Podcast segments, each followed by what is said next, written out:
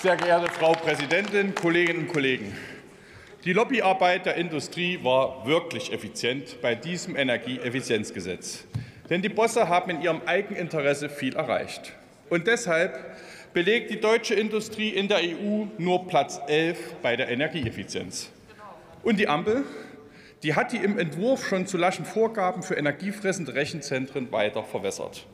Auch die unzureichenden Vorgaben für die Industrie zur Abwärmenutzung wurden nochmals abgeschwächt. Völlig unverständlich. Unternehmen, die mehr als fünfzehn Millionen Kilowattstunden verbrauchen, werden immerhin verpflichtet, Energie- und Umweltmanagementpläne einzuführen. Sie sollen auch konkrete Energieeffizienzmaßnahmen planen und diese veröffentlichen, wenn sie wirtschaftlich sind. Diese Pläne werden vielleicht kontrolliert. Und dann? Liebe Bürgerinnen und Bürger, die Pflicht für Unternehmen, die eigenen Maßnahmenpläne auch umzusetzen, fehlt im finalen Gesetz.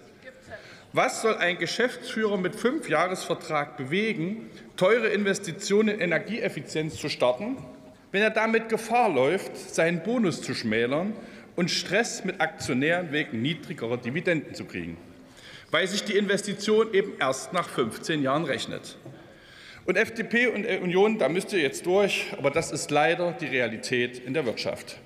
Geplante wirtschaftliche Effizienzmaßnahmen müssen von Unternehmen verpflichtend umgesetzt werden, ohne Rücksicht auf Bonus- und Dividendenzahlung. Und das fordert Die Linke.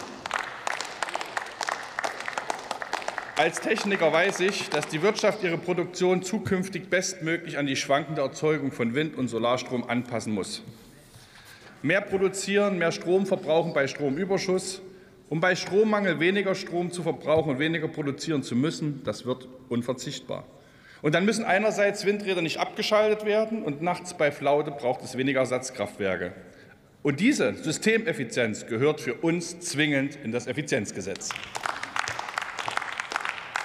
Hätte man seit die von uns seit Jahren gemachten Vorschläge zur Energieeinsparung, mehr Effizienz und vor allem zu verpflichtenden Vorgaben für die Industrie schon vor Jahren umgesetzt, dann wären die Energiekosten weniger gestiegen, Inflation und Einzelhandelspreise wären niedriger und es gäbe weniger Probleme für die Industrie. Die falsche Rücksichtnahme der Bundesregierung auf kurzzeitige Profite und Dividenden gefährden den sozialen Frieden, den Wirtschaftsstandort Deutschland und verhindern vernünftige Energieeffizienz. Vielen Dank.